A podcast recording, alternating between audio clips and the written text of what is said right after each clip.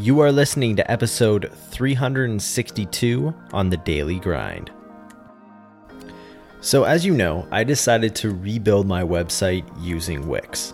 After years of frustration with just putting up with what I had, I decided to start with a blank slate and design my website the way I wanted it, and that's why I chose Wix.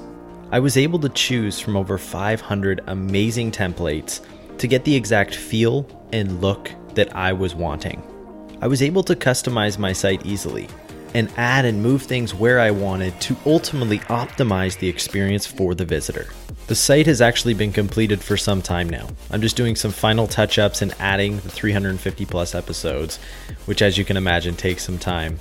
But what would have costed me thousands of dollars and months of time, I have completed super inexpensively in only a few short weeks. Furthermore, Wix is actually designed for any device, desktop and mobile, which, as you can imagine, being in 2019 is super important and valuable. Along with it, the amazing SEO capabilities that Wix presents saves me a whole bunch of time and money. And SEO, as you know, when it comes to blogging, podcasts, video, is super important for growth and viewership. Ultimately, what I've learned is that building a website doesn't have to be painful. It doesn't have to cost thousands of dollars and it doesn't have to waste a whole bunch of your time. It can actually be really cheap, inexpensive, and enjoyable using Wix. To get started with Wix yourself today for 15% off and build the site optimized for you and your business and your customers, go to wix.com forward slash podcast. Again, that is W I X dot com forward slash podcast. Good morning and happy Monday, everyone. Welcome back to the show. On today's episode, we sit down with Dr. Todd Saxton. Todd is the associate professor at Indiana Venture Faculty Fellow at IU Kelley School of Business. He is an award winning professor of strategy and entrepreneurship. He also serves as the vice president of business development for the Regenstrief Institute. Todd has advised, helped launch, and invested in hundreds of startups spanning life sciences, software, sports, consumer products, and services. Todd serves on the board of multiple entrepreneurial ventures, including VisionTech Angel Partners, the largest angel investing group in Indiana, and Diagnotes, a venture funded health IT firm he helped found. He has published numerous books, chapters, and articles on corporate and startup strategies for success. And on today's episode, he shares his entrepreneurial journey with us. So, everyone, be sure you have a pen, piece of paper, sit back, and dive deep in today's interview with Dr. Todd Saxton. Enjoy. Well, Todd Saxton, welcome to the Daily Grind. How are you today? I am well. Thanks so much for having me, Colin. Appreciate being here. Absolutely. We're all super excited, Todd. And uh, if you wouldn't mind, say for some listeners out there being first introduced to you, um, just speaking a little bit more of who you are and what it is that you do. All right. So I am a professor at the IU Kelley School of Business. Uh, we're a, a, number of different hats, uh, teaching a few different programs of ours. Our evening MBA and our online number one ranked uh, Kelley uh, online MBA program, uh, and also a program for physicians. It's a physician only MBA uh, program, which is a very cool program teaching neat group of folks. Okay. Uh, do do research on corporate strategy and primarily actually the last ten years or so, uh, entrepreneurship and venture success. Uh, what are some of the things founders can do uh, to be more successful in raising money and launching their their venture and uh, starting to scale it? but I also do a lot in the venture community here. I've had the pleasure of being the president of the Venture Club of Indiana a few years ago uh, helped start a chapter in Indiana of the Society of Physician Entrepreneurs, and uh, recently have taken on the role with a uh, life science research uh, house here, not for profit, called Regenstrief Institute, uh, as VP of Business Development, helping them think about commercializing their own intellectual property, but also uh, working more with the venture community why I'm I'm here today, I guess, uh, is uh, have a book coming out with my my wife and partner uh, Kim Saxton, who I think you'll be speaking with later, uh, and then also Michael Cloran, a serial tech entrepreneur, called The Titanic Effect: Successfully Navigating the uns- Sorry, can I can I rewind there a yeah, little bit? Yeah, you got it. Rewind it. All right, thanks. uh, the Titanic effect, successfully navigating the uncertainties that sink most startups. Hmm. What's uh, in in a synopsis, like in a brief description? What's what's the book about? Like when people when people grab a copy of this, what do you want them to take from it? Yeah, uh, thanks. It's there are a lot of books on startups out there, right? And a lot that either kind of romanticize or glamorize the the kind of entrepreneurial journey. Uh, and certainly there are many aspects that are very rewarding, very fun. Um, but there are also a, a lot of uh, sunken ships out there uh, startups that are not Lots. successful.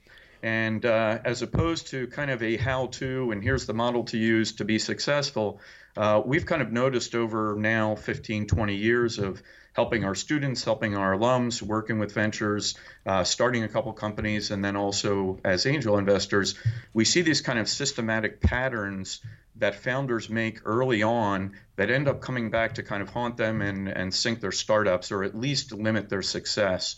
Uh, so that was kind of our starting premise is that there are these things kind of below the surface that entrepreneurs aren't really aware of in early decision making with their startups uh, that they, they need to have better better recognition of uh, so that those things don't come back those as we call them hidden debts or debtbergs uh, come back and limit their success later. I think that's super valuable to look at why people are failing as opposed to trying to like create the blueprint because I think there's so many different ways to get from point A to point B. But I think there's probably a lot of similarities as you pointed out in why people are failing. Um, there's a lot of people here, Todd, who may be in that stage of startup mode. What are one or two, you know, real important things um, or things that you've seen people do wrong that can help someone who's early on in that stage?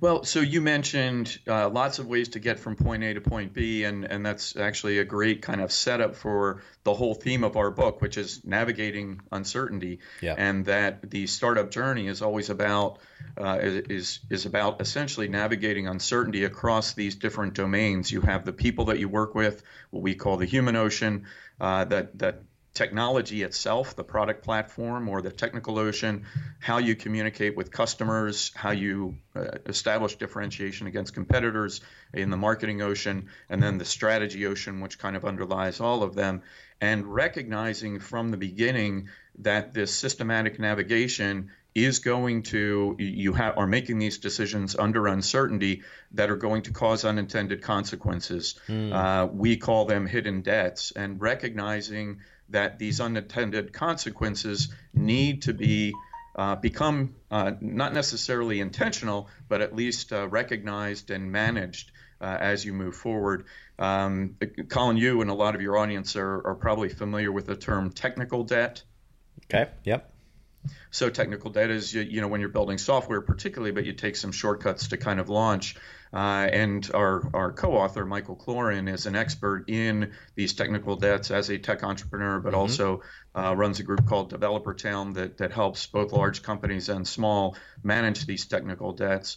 Uh, as folks more grounded in my case in strategy and entrepreneurship and in Kim's case in marketing, we see the same kind of challenges or, or problems that entrepreneurs have to navigate uh, in other arenas like the marketing ocean. So uh, the notion of, of, pivoting with the lean startup has become uh, very, very powerful, um, but also raises some issues, right? Every time you pivot and you've started to signal a message or a value proposition to the marketplace and you change direction, uh, you have to go back and re educate. So you've essentially created yes. some hidden debt for yourself uh, in, in making those decisions. Uh, and, and a lot of that just didn't seem to be on the radar uh, of a lot of the founders that we, we work with and support.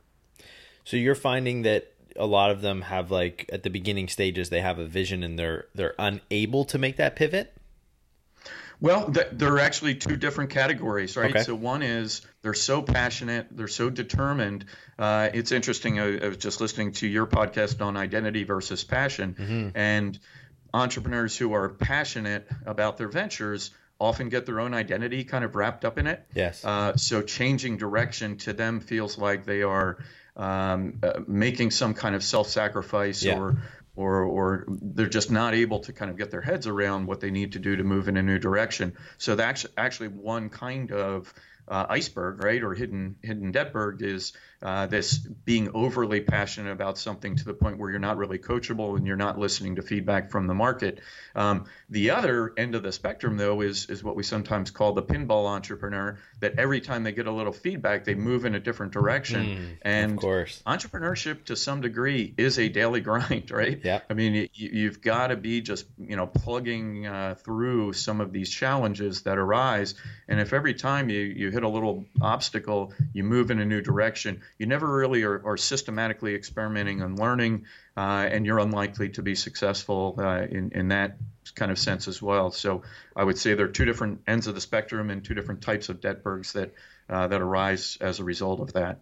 How do you find people can can balance that? Like balance because you do need a, a, deep passion for what you're doing, but at the same time you need to be flexible enough to move. So, I mean, it seems like people typically are on one end of the spectrum. How do you find that balance? Is that something that, that is worked on?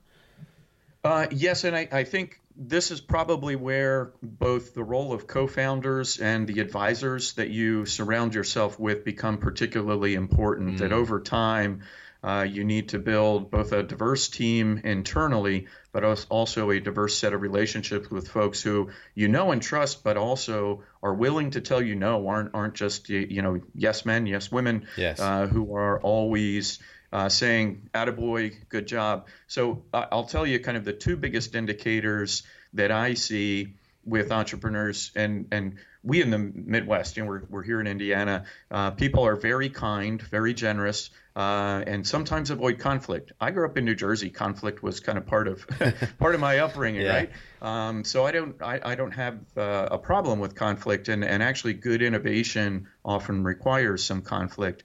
Well, I'll, I'll not infrequently run across entrepreneurs who say everybody loves this idea. Uh, the you know the, the customers love it. Uh, you know the advisors and investors I talk to. So I say, well, do you have a check, right, or even a, a, a signed letter of intent that a customer is willing?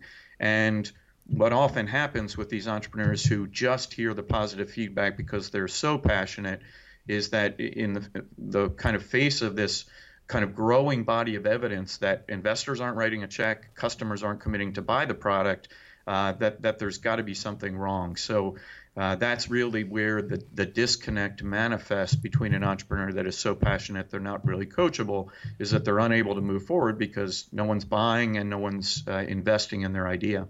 Yes. So being an angel investor that you are, spending years in business, startups, seeing success, like as an investor, when you go in and someone approaches you asks for like what are you specifically looking for when it comes to that business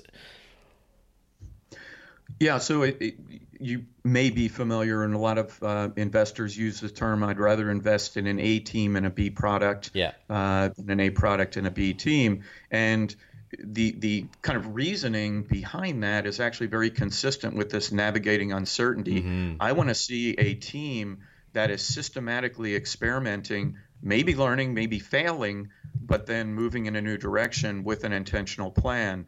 Uh, so I'm, I'm looking for a team that, yes, is passionate and committed to the idea that they're working on, but also shows evidence that they can continue to navigate uncertainty. You know, even at the stage when outside investors uh, typically, institutional investors might come in when you're starting to get some market traction, right, and you're you're investing in scaling or growing the, the business. Yeah. There's still a lot of uncertainty to be navigated. So uh, you're looking for a team that is going to be able to, uh, again, systematically kind of recognize where that next sources of uncertainty is going to come from and and navigate around it.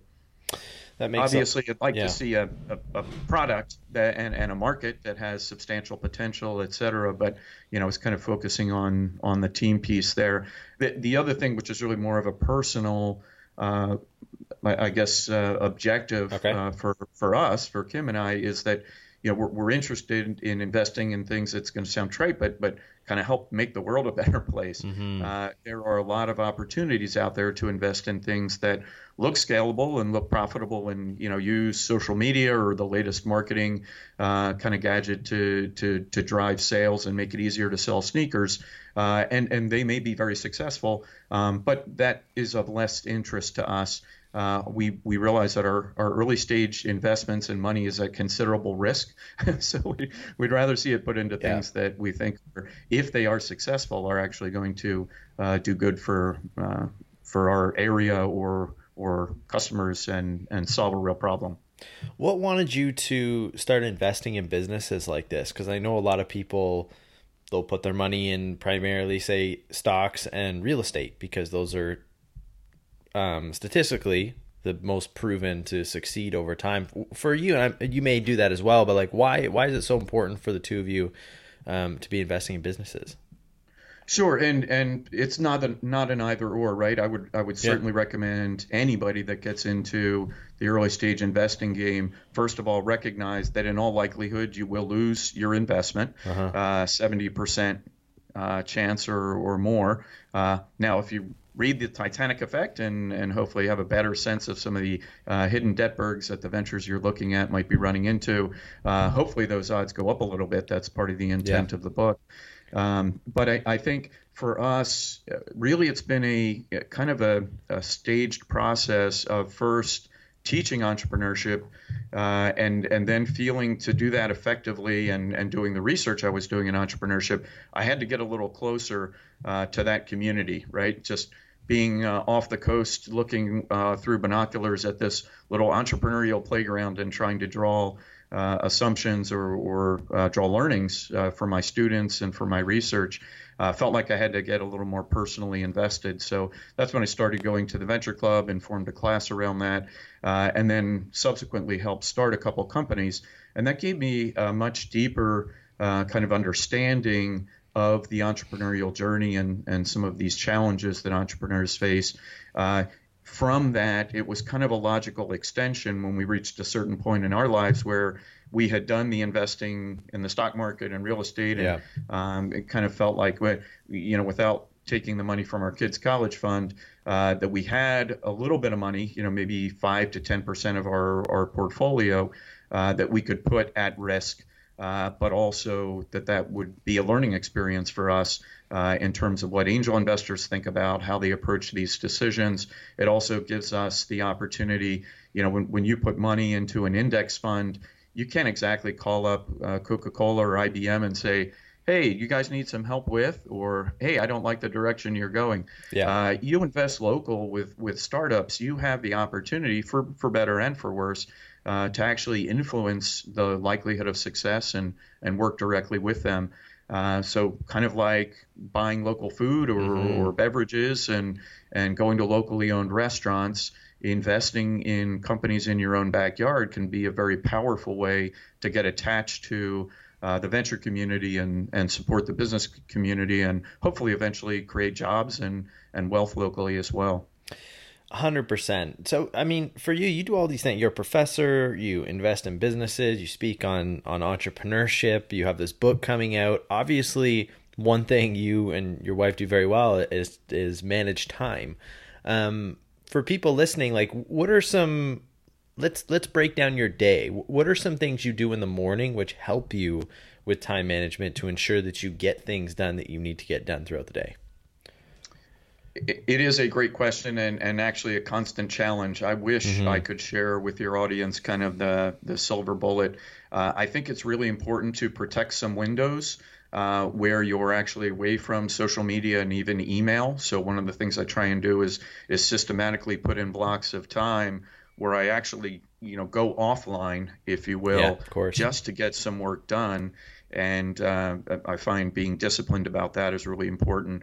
Uh, I kind of I, I approach it a little like endurance training in terms of your your blocks of time and your kind of microcycles as well as your metacycles that okay. over the whole year or longer period of time your relative influence is going to shift for me it's somewhat artificially created by the the semester cycle that i have this cadence of classes starting and then maintenance mode and then classes ending and grading uh, and those there are periods in there that are much more intense on the teaching front. And during those periods, I have to shift some of my attention away from some of my research activities and, and engagement with the venture community and some of my other activities. uh, that creates kind of pockets where I have more capacity, like during the summer, for example, uh, to engage in in some of these other activities. Yeah. Uh, so I think thinking about not just your day or your week, but also your month and your year, and what your relative emphasis is going to be uh, across those periods of time uh, is really important. Yeah, and I love how you mentioned sort of pockets because for the last, I want to say almost year now, um, I'll preface this where I used to always be on my phone. I feel like my phone yeah. just like ran my life.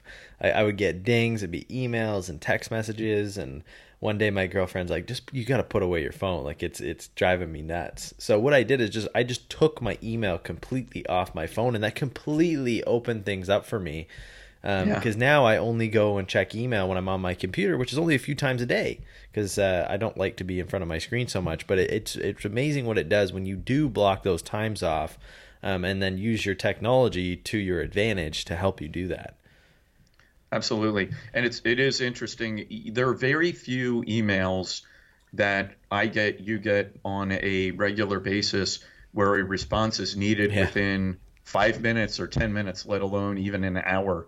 Uh, so if you can again just kind of let that go, because otherwise, it, every time I'm in the middle of something, it takes a little more intentional thought and, and energy, and an email pops up or something comes in, I just get distracted, 100%. and it's really hard to to kind of regain my focus. So, Todd, for you, say you could go back in time, um, maybe I don't want to say too far back, maybe like 15, 20 years, and not necessarily change anything, but you know, sit down with your younger self and, and offer yourself a piece of advice or piece of guidance. I'm wondering for you what that would be. Ah, uh, it's a great question. Um, I, you know, my my initial thoughts on this come across, I think, as a, a little bit trite, which is, you know, kind of um, encouraging myself to fail more. Um, I, I, was never one of those people that that failure was just you know I had tremendous anxiety over failing. So mm-hmm. uh, being willing to fail was was was not something that was a problem for me. Um, but at the same time, uh, I, I think I sometimes would hold on to negative energy that resulted from that failure way too long, and I still struggle with this. Uh, but I think that's something I wish I had worked on earlier in my life is that you know yes don't be afraid to fail and and I, I think we all are getting that message uh, resoundingly. Um, but I think the consequences of that failure are often this negative baggage in terms of either personal relationships or associations. Uh, and I, I think if you're going to kind of move in a positive direction and, and keep on dr- grinding in a way that's going to be successful, you need to move beyond the failure, but also let go of that uh, kind of negative uh, energy uh, around that failure and, and move forward in a positive direction. Yeah, I love that. Um, Todd, for people out there who want to grab a copy, when does the book come out? Uh, it's officially released on June 11th in terms of bookstores and the physical copy. The ebook is already available. Uh, we have a website at titaniceffect.com, but also a, a, special landing page if you're interested in something related to uh, special offering for the Daily Grind followers. Awesome. And that's at titaniceffect.com backslash daily grind Todd, T O D D. Amazing. Well, I will share all these links. Todd, where's the best place people can follow along on your journey, connect with you directly? Probably LinkedIn. I am awesome. most active on that, although I do turn LinkedIn off at various times during the day. but uh, yeah, connect with me on LinkedIn. Love to hear what questions, thoughts you have, and if you're able to uh, follow some of the the book material and the website has some blogs that we've written with pieces of content. And I'd really appreciate getting any feedback you have uh, anecdotes uh, that you can share so that we can all learn as a community and, and get better. Amazing. Well, uh, follow along on Todd's journey on LinkedIn. I'll share the website link where you can grab a copy of the book. Um, and I'll also share it all on my social media on the day of the release of this podcast to make it super simple for everyone. And now, Todd, the way we end the show here on the Daily Grind is I'm going to give you the floor, and you have the opportunity today to share with our audience the thought of the day. So, one thing or one thought that we can all go home with today. Oh, I've got a few running through my head, but I'm going to say keep on navigating, right? Uh, never, never stop recognizing that life is a journey and you're always navigating, and uh, hopefully it's a positive one. Uh, but keep on navigating, whether it's a startup or your personal life. Amazing. And as you can see from this interview, everyone's success is driven by passion, hunger, and today, keeping on navigating. Everyone has to overcome obstacles, everyone has a story. Start building yours today. Today, we had the chance to speak with the amazing Todd Saxton. Todd, I want to thank you so much for taking time out of your schedule and coming on the show here with us today. Thank you, Colin. This was a great opportunity, and I wish you luck in uh, your tournament and fundraiser tomorrow. it sounds like a great event. I appreciate it very much. Thank you so much. And everyone, if you enjoyed today's episode, be sure you're subscribed to the podcast. Drop us a comment. Let us know what you liked. Also, share this out with your friends. Until next time, Colin Morgan signing off.